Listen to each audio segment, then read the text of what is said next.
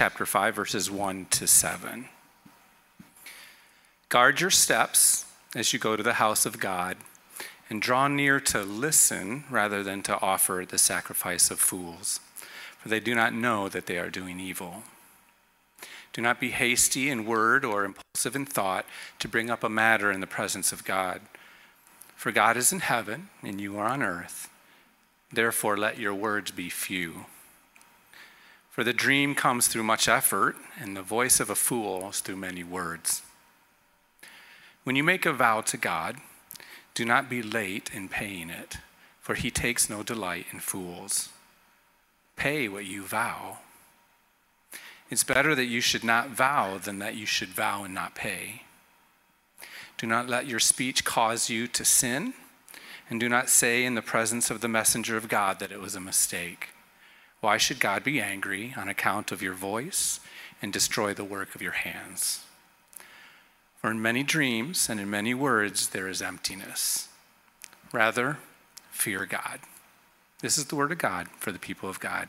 You may be seated. Thanks, Steve. Thank you.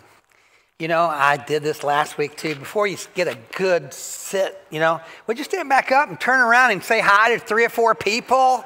Will you do that? Come on, you can do that. Tell them, say, Good morning. Good morning. Boy, this is a good day. Thank you. It's still morning. Way to go.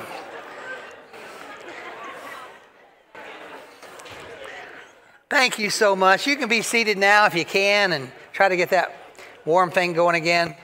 Um, you know, I, I want to, before I get into the word and unpacking the scripture, you know, Ecclesiastes has a lot to say about practical stuff.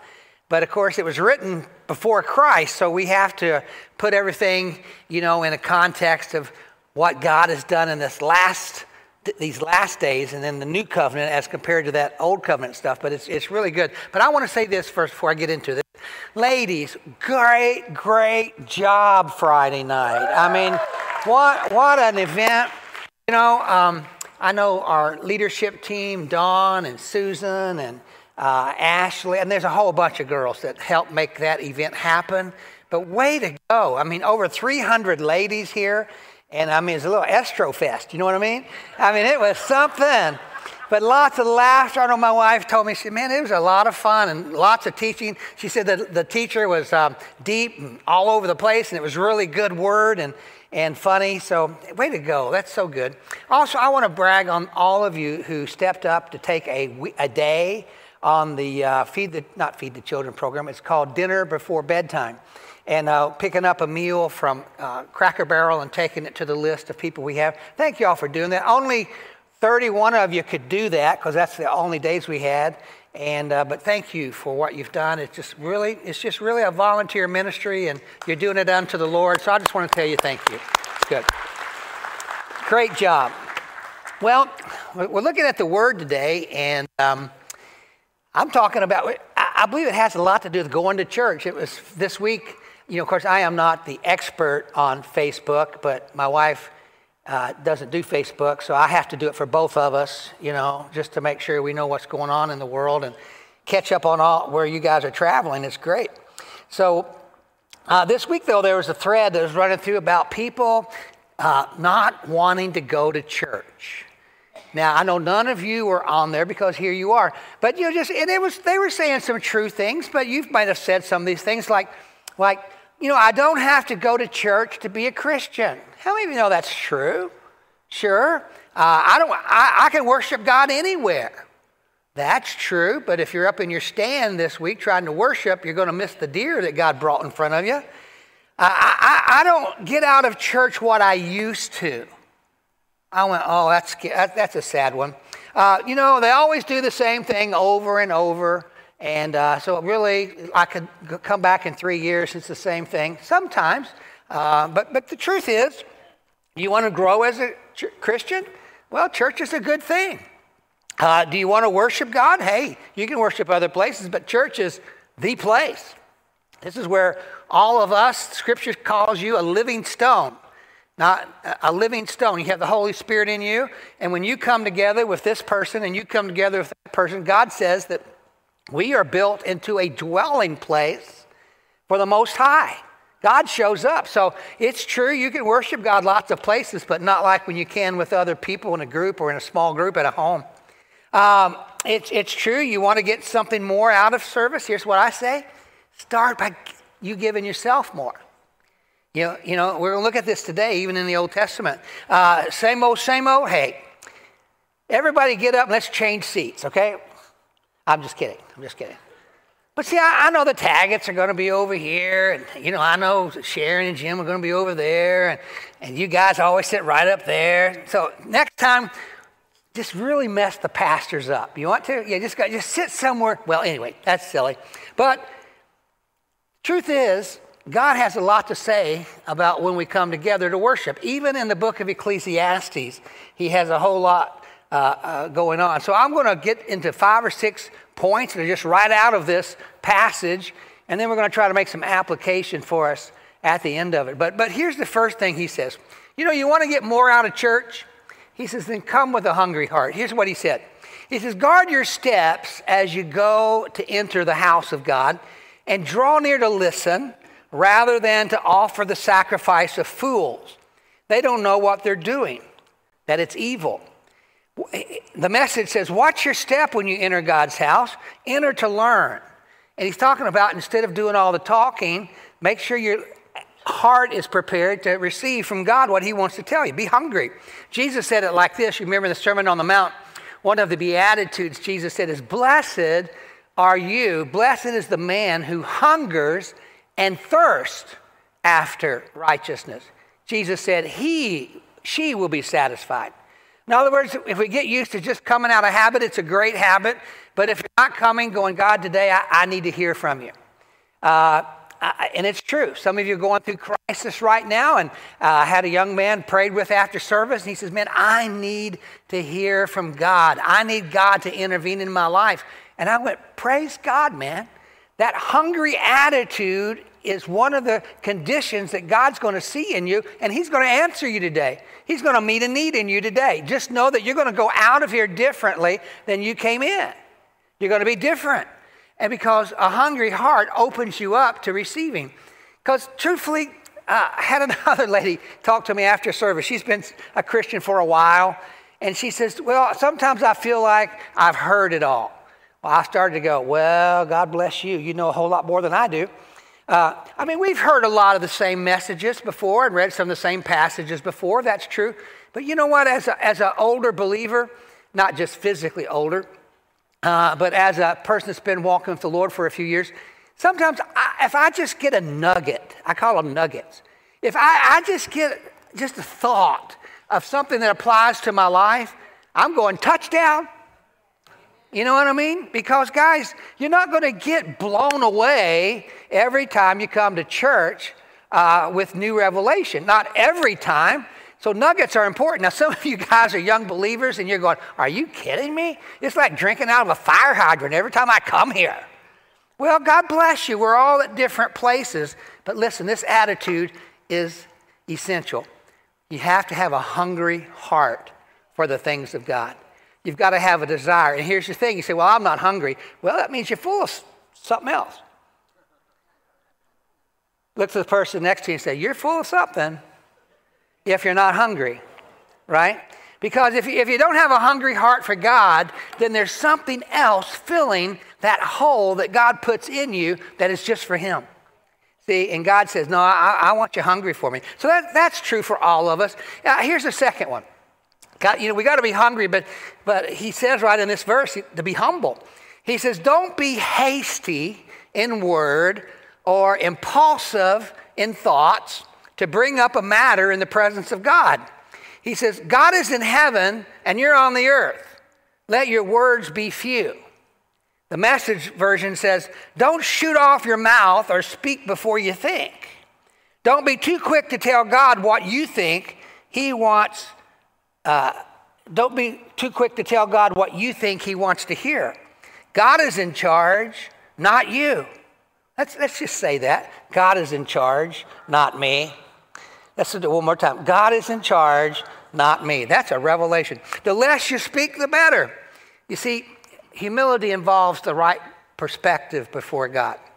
Now, truth is, guys, even pastors will do this sometimes, and we know the right question in crisis situations is always God, what, what is it you're trying to do? God, what is it that you're really trying to say? God, what are you trying to accomplish through this situation? But the most natural first response is always what? Why? I mean, it just is. It's not the right one, but it's the, usually the first one. But why, God? Why, why, why is this happening? Why, why, why? Uh, explain. See, we want to explain to God what we think should be happening.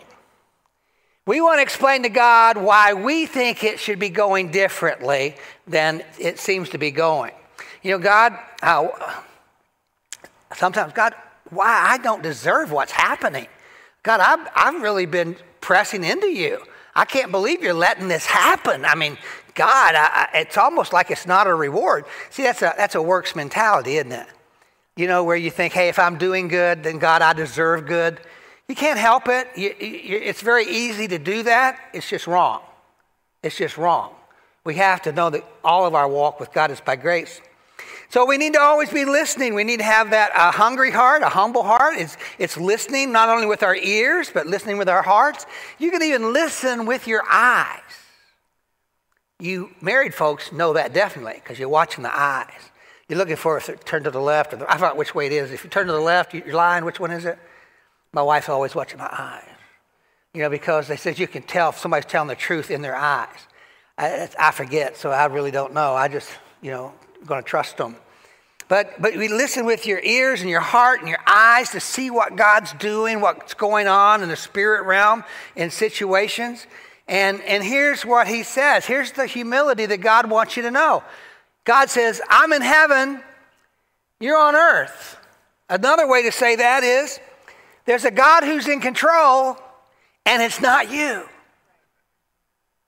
God says, there is a God in heaven, and that's not you either. Isaiah 55 says this. Uh, he was talking, this was uh, a few hundred years after um, Solomon wrote this. Isaiah the prophet said this. He says, For my thoughts are not your thoughts, nor are your ways my ways, says the Lord. For as the heavens are higher than the earth, so are my ways higher than your ways, and my thoughts than your thoughts. He's just basically saying the way you think it might ought to go just may not be the way I think it should go, God says. The things that you think you should do just might not be the things that I really want you to do. He says, guys, my ways are higher. So, so be hungry, right? Say, be humble. That means you're just taking your rightful position of servant not master. You're taking the rightful position of being the clay on the potter's wheel, and you're not the potter, right? It's us taking the rightful position of recognizing that we're the sheep and he's the shepherd, right? It's just us recognizing that we're the creation and he's the creator. And so we just have to take our rightful understanding and rightful place of being humble before him. Well, here's the next one. And uh, you got to have a quiet heart. Now, I use the word hush to try to make it fit into those H's. Uh, you probably caught on to that, didn't you? Um, but you got to have a quiet heart, a stilled heart, a, a hushed heart. Here's what verse 3 says For the dream comes through much effort, and the voice of a fool through many words. In other words, overwork makes for a restless sleep. And he says, overtalk shows up, proves that you're a fool. And what he, he's saying there is, is when you're so busy, busy, busy, busy, you think that you're so tired that you lay your head down and you hit the pillow, boom, you're out. Now, for some of us, it works like that, especially if you got your CPAP working, right? You know, I mean, it's like it helps out, right? Some of you know what I'm talking about.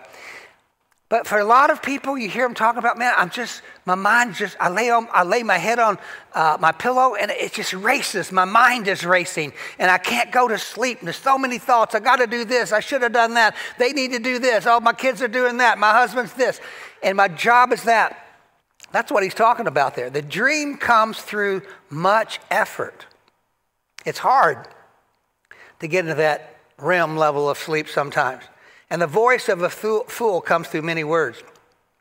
See, um, it's exhausting to try to be God.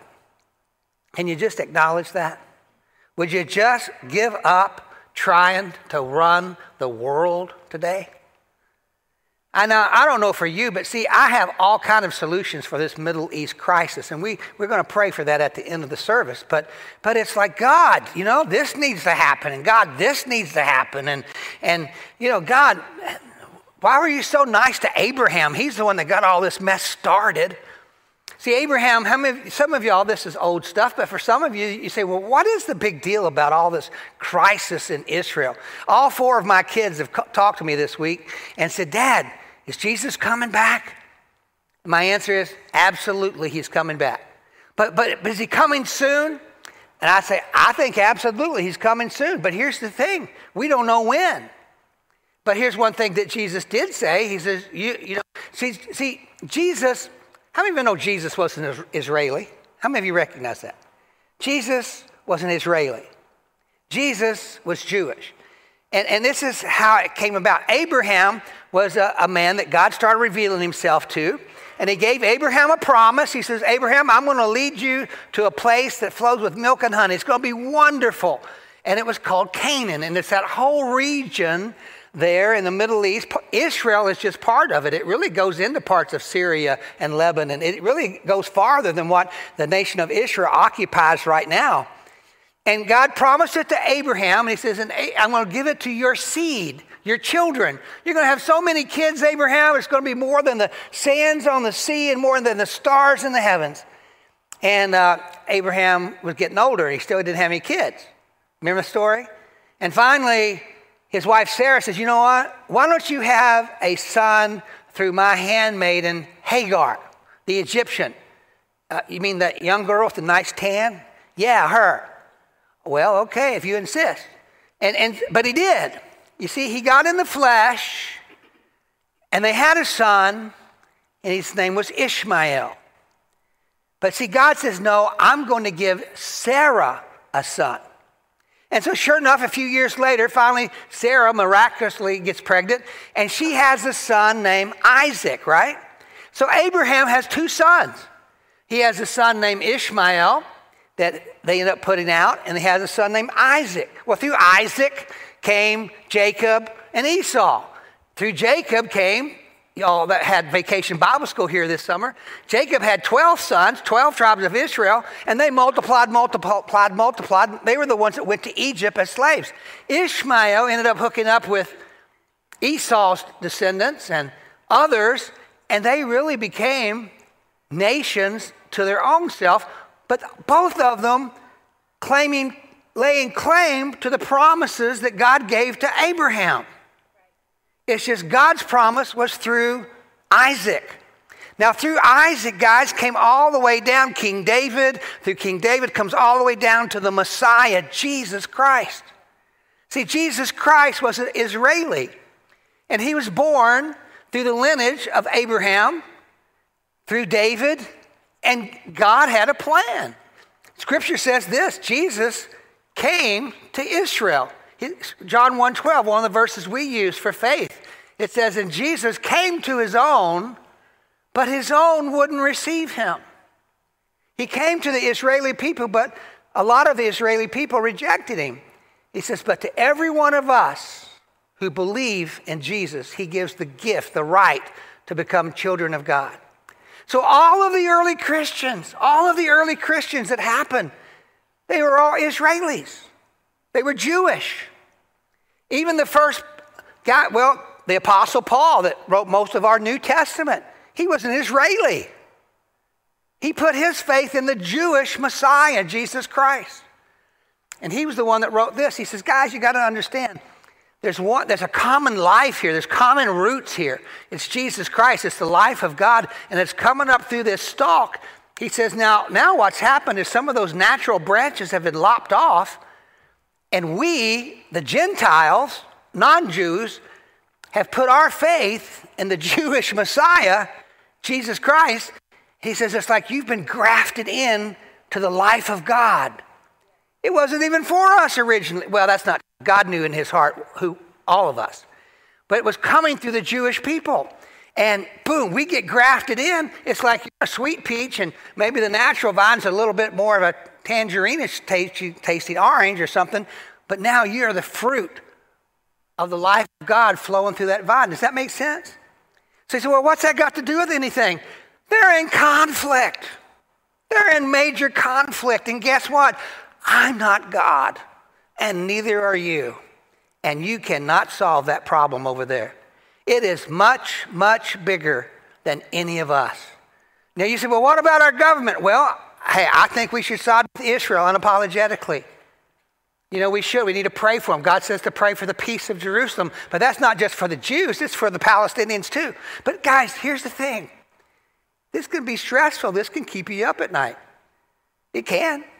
But here's the thing we're not God. The way it's going to straighten out, what's going to happen one day, is Jesus is, is coming back, and Scripture says that his foot is going to touch the Mount of Olives, which is in the city of Jerusalem. Guys, Jerusalem is the center of the last days world conflict. Get ready for that, but just know this we can't change it. All we can do is pray for them. Can you say amen to this? Now, I know I got off on this, but guys, you're going to hear about this everywhere. There's so many, it's just like noses. Everybody's going to have an opinion out there. But my prayer is that we'll just say what Scripture says. We'll just say what Scripture says and know that God is working in the midst of all of it. Now, here's where I am. See, I, I, I usually have an opinion. God, this is what I think you ought to do. I, I think you ought to do this and do that. And, and God says, Well, I'm sorry, I don't believe I have you on my information council. Uh, you know, at the last heavenly angelic meeting, I don't think you're, you were there. So, uh, but, but this is what he said to Job. Remember, Job went through so much stuff, so many trials, uh, so upsetting. Man, it was, his whole world fell apart. He was rich beyond measure, and you know, he lost his trucking company. He had a whole fleet of camels were all killed. I mean, you know, he, he's Middle Eastern. He was a trucker, you know, and he lost all of that, lost all of his animals, lost all of his cows, his sheep. His kids died. The only thing God mercifully left him was his nagging, complaining wife. And, uh, you know, it's really happened. She's the one that's kept saying, Job, why don't you just curse God and die? Remember that? Joy, joy. And, um, but, so finally, Job has the idea that he's going to tell God what he thinks God ought to be doing. Okay? So he finally breaks down to all this suffering. He says, God, I, I think this and this. Then God answers him. And, and Job 38, I'll read, and then we're going to read Job 40. He said, Who is this that darkens counsel by words without knowledge? God's talking to Job. Who's speaking so ignorantly here? Gird up your loins like a man, Job, and I will ask you a couple of questions. Who's trying to instruct me? Where were you when I laid the foundation of the earth? Tell me if you have understanding. Or who enclosed the sea with its doors that sets the boundaries to where they only go so far? I've placed boundaries on it. He says, Job, have you, have you ever in your life commanded the morning to turn into dawn? Verse 19, where is the way to the dwelling of light and darkness? Where does it come from? He speaks uh, uh, on through chapters 38 and 39. Can you lift up your voice to the clouds so that the abundance of rain comes? Do you know the time that the mountain goats give birth? Do you know how the deers calve? Do you know the time that they give birth? He goes on, he says, basically, he, he said, he, oh, I like this one. Did you give the horse his might? Do you clothe his neck with, with a mane? In other words, he's saying, Job, let's just get something really clear here. One of us is God and it's not you. Now, he didn't say it like that, but he kind of did say, Then the Lord said to Job, Will the fault finder contend with the Almighty? Let him who reproves God answer it. Then Job answered the Lord and said, Behold, I am insignificant. What can I reply to you? I lay my hand on my mouth.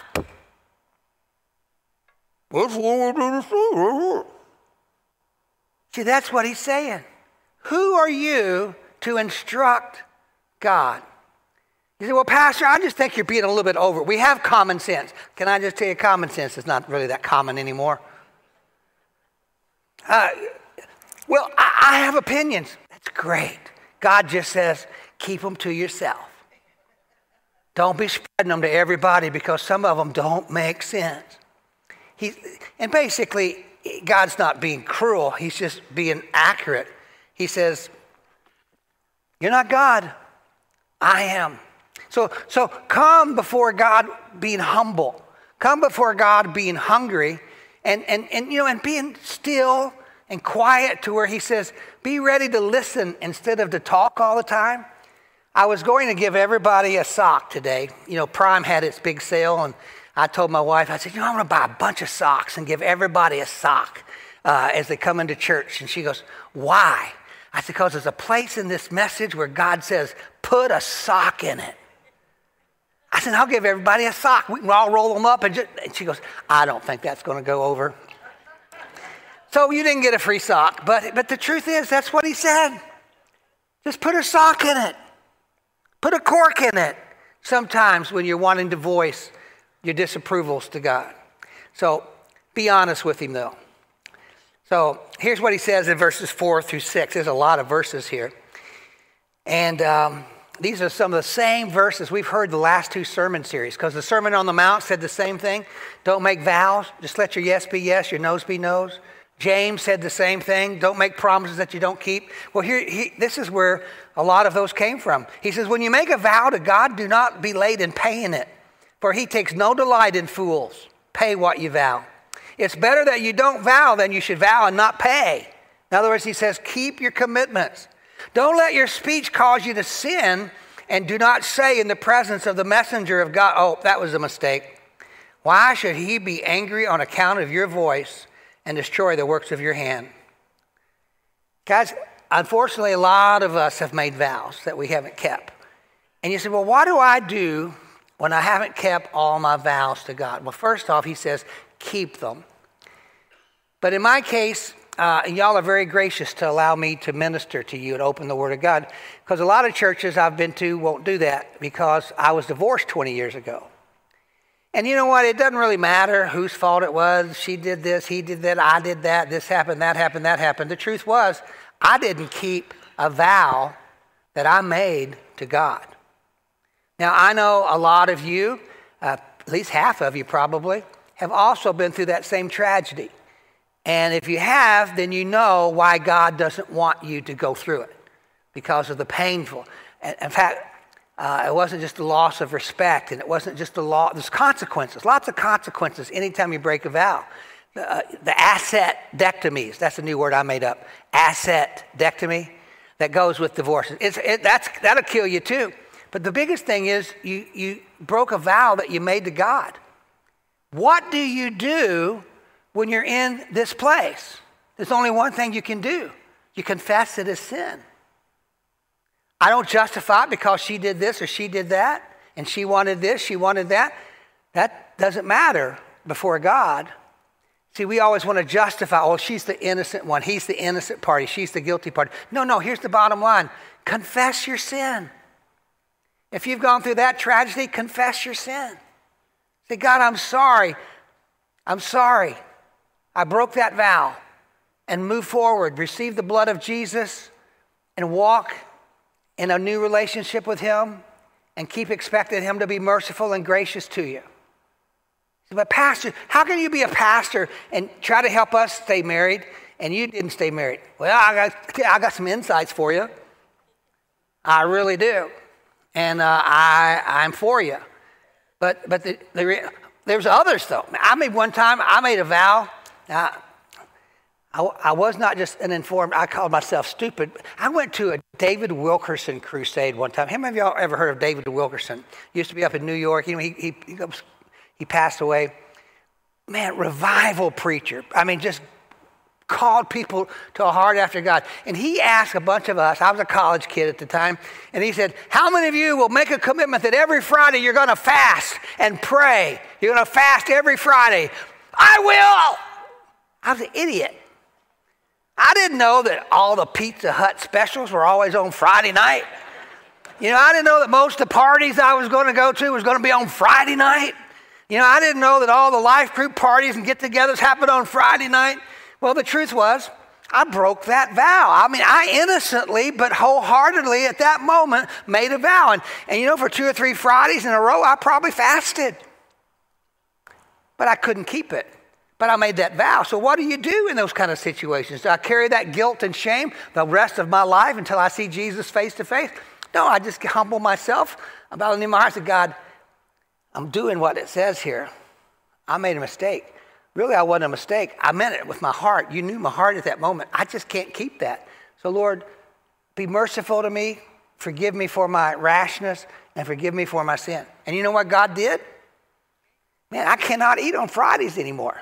I'm just kidding. I can. Uh, he forgave me. He cleansed me. And, and, and, and what vows have you made? See, I don't know the different vows that you've made, but here's what he says keep your vows. I remember one time I was at a church and I'd vowed this crazy amount of money to their building program. Well, God called me to another church.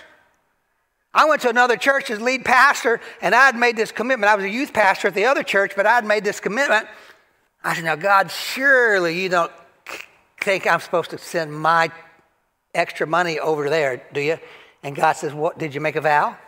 Yeah, I even signed one of those covenant cards. He says, Send it. I went, Oh, man. And you know what happened? I laid that before the Lord, and the exact amount God provided with me as I traded cars. Anyway, I came up with the cash, and it was such a joy. I mean, a spiritual joy in my heart when I was able to pay that vow to a church building program that I didn't even go to anymore. Now, you say, well, do we have to do that? I'm just saying it's between you and God. I just know what God says many, many places in the Bible. Keep your vows, keep your word. Let your yes be yes and your no's be no. And when you say something, do it. That's what he says. And when you come before God, keep it. Keep it. Well, so be honest before God. And, and then the, the next one is do you live in honor to God? Honor him. Honor him with your life, honor him with your words, honor him with your time. And this is what he's talking about here. He says, in many dreams and in many words, there's emptiness. He says, but bottom line is what? Fear God. Now, when he says to fear God, he doesn't mean that you're walking with, you know, expecting a hammer to come down and squish you. You know, that, that's not what he's talking about. He's talking about having a heart that honors God, that stands in awe of God. Mary and I had the biggest experience of that. I, I don't know, I think in our lives, we went out to Zion National Park out in Utah. And I just want to tell you, that was, we said the word awesome. And that's what it was. You walk and you see these majestic peaks and these mountains and, you know, and stuff, and you just go, wow. It's kind of like moving up here from Florida. All y'all go, Florida's great. Yeah, in January and February, it's wonderful. But coming up here, and it's actually cool. you actually see leaves change. See, our leaves change. They're palm trees. They go from green and then the brown, and they hang down. You have to cut them off. But for us, it's awesome. I mean, it's like you go outside and you see some of these places and you go, wow, God. Well, that's what he's talking about there. He says, when you come into God's presence, even in a church service like this, he says, can you find something to stand in awe of. You see, and it might be at a time where people are praying at the altar, and you come and you not only bring your prayer request, but maybe you just stop and bend a knee and just take a breath and say, God, I honor you as God. God, I just declare you're God and I'm not. You just declare, God, you've got this. God, I yield to you. I can't change my parents. I can't change my children. God, I definitely can't change my wife. God, I can't change my husband. God, I can't change my boss. So, Lord, I lay it at your feet. You see, that's awe. You're, you're, you're, letting God be God, and you're recognizing that when you ask for God to move in your behalf, you trust Him to take it and to do with it what He wants to. Fear God.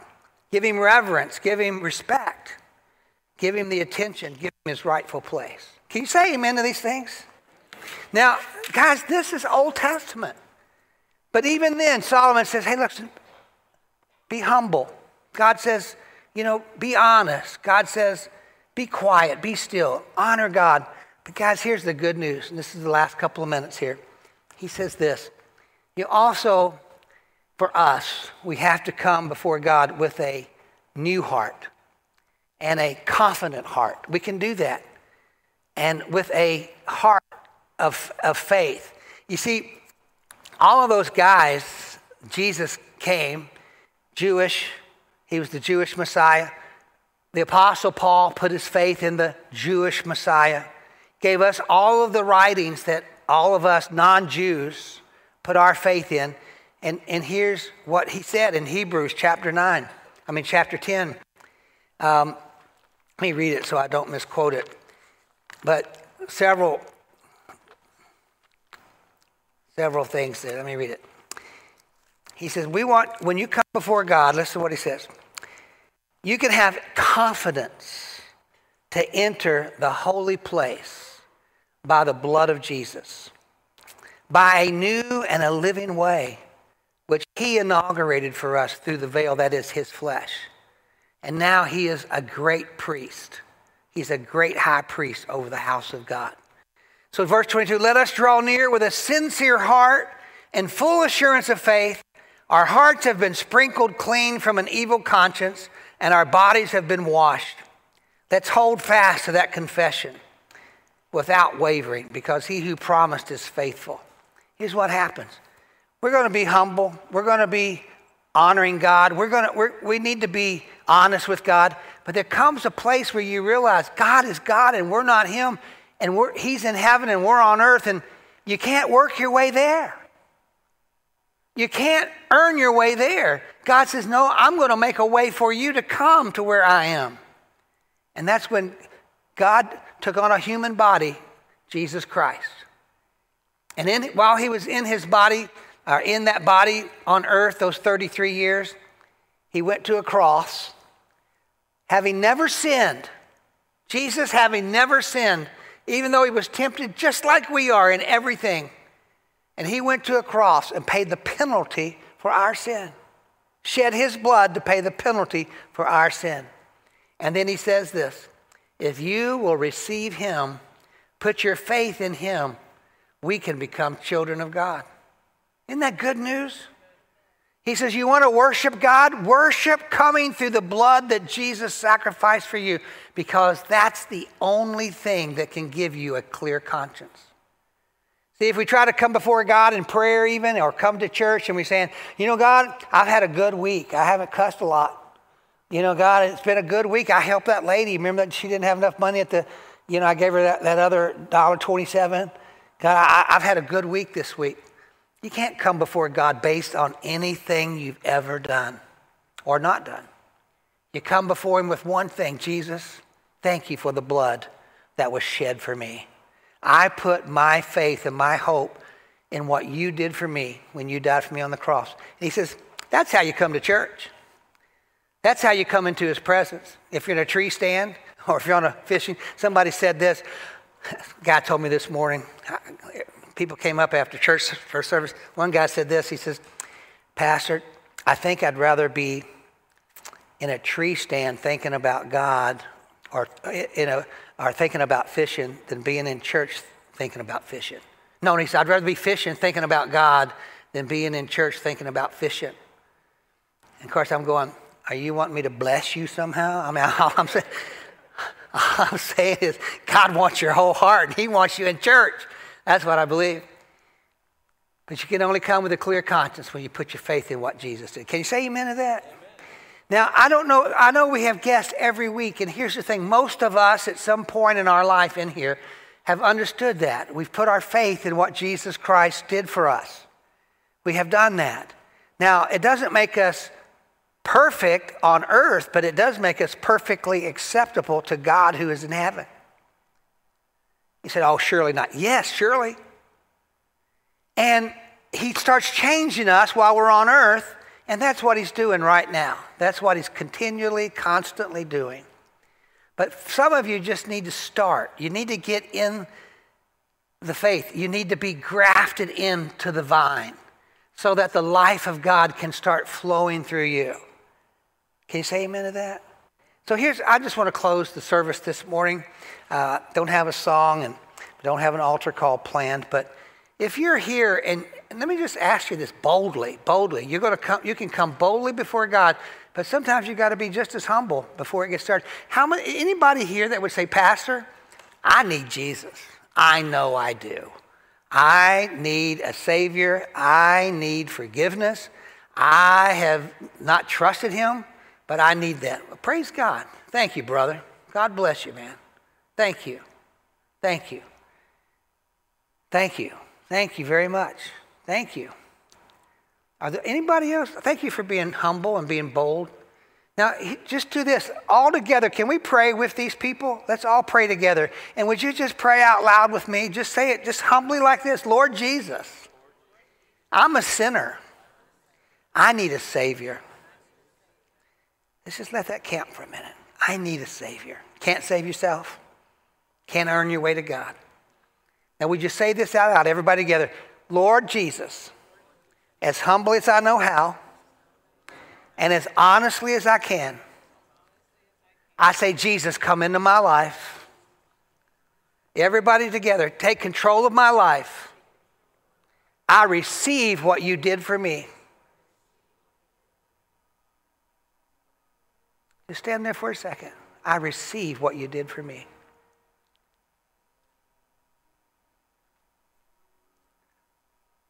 Now, say this with me, everybody. Lord, the best I know how. I yield my life to you and ask you to change me. Change me, Lord.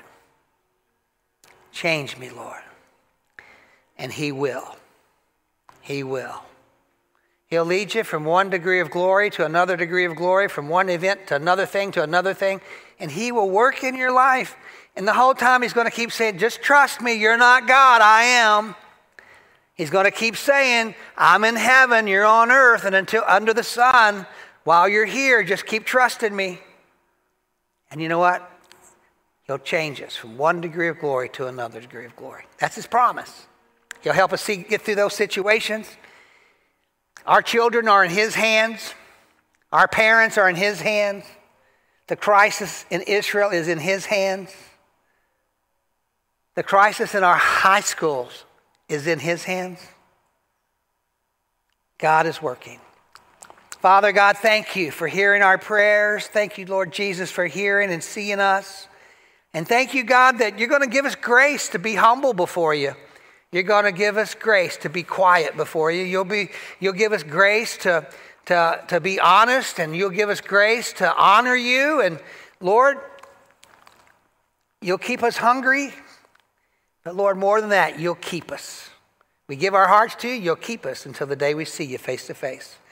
Lord, we ask you to, God, work in the Middle East. God, we pray for the peace of Jerusalem. We pray, God, that you'd work and give grace. Show yourself strong. In all of these things we pray. In Jesus' name. Everybody said, Amen. Amen. God bless you. Now, you can't earn your way to heaven, right?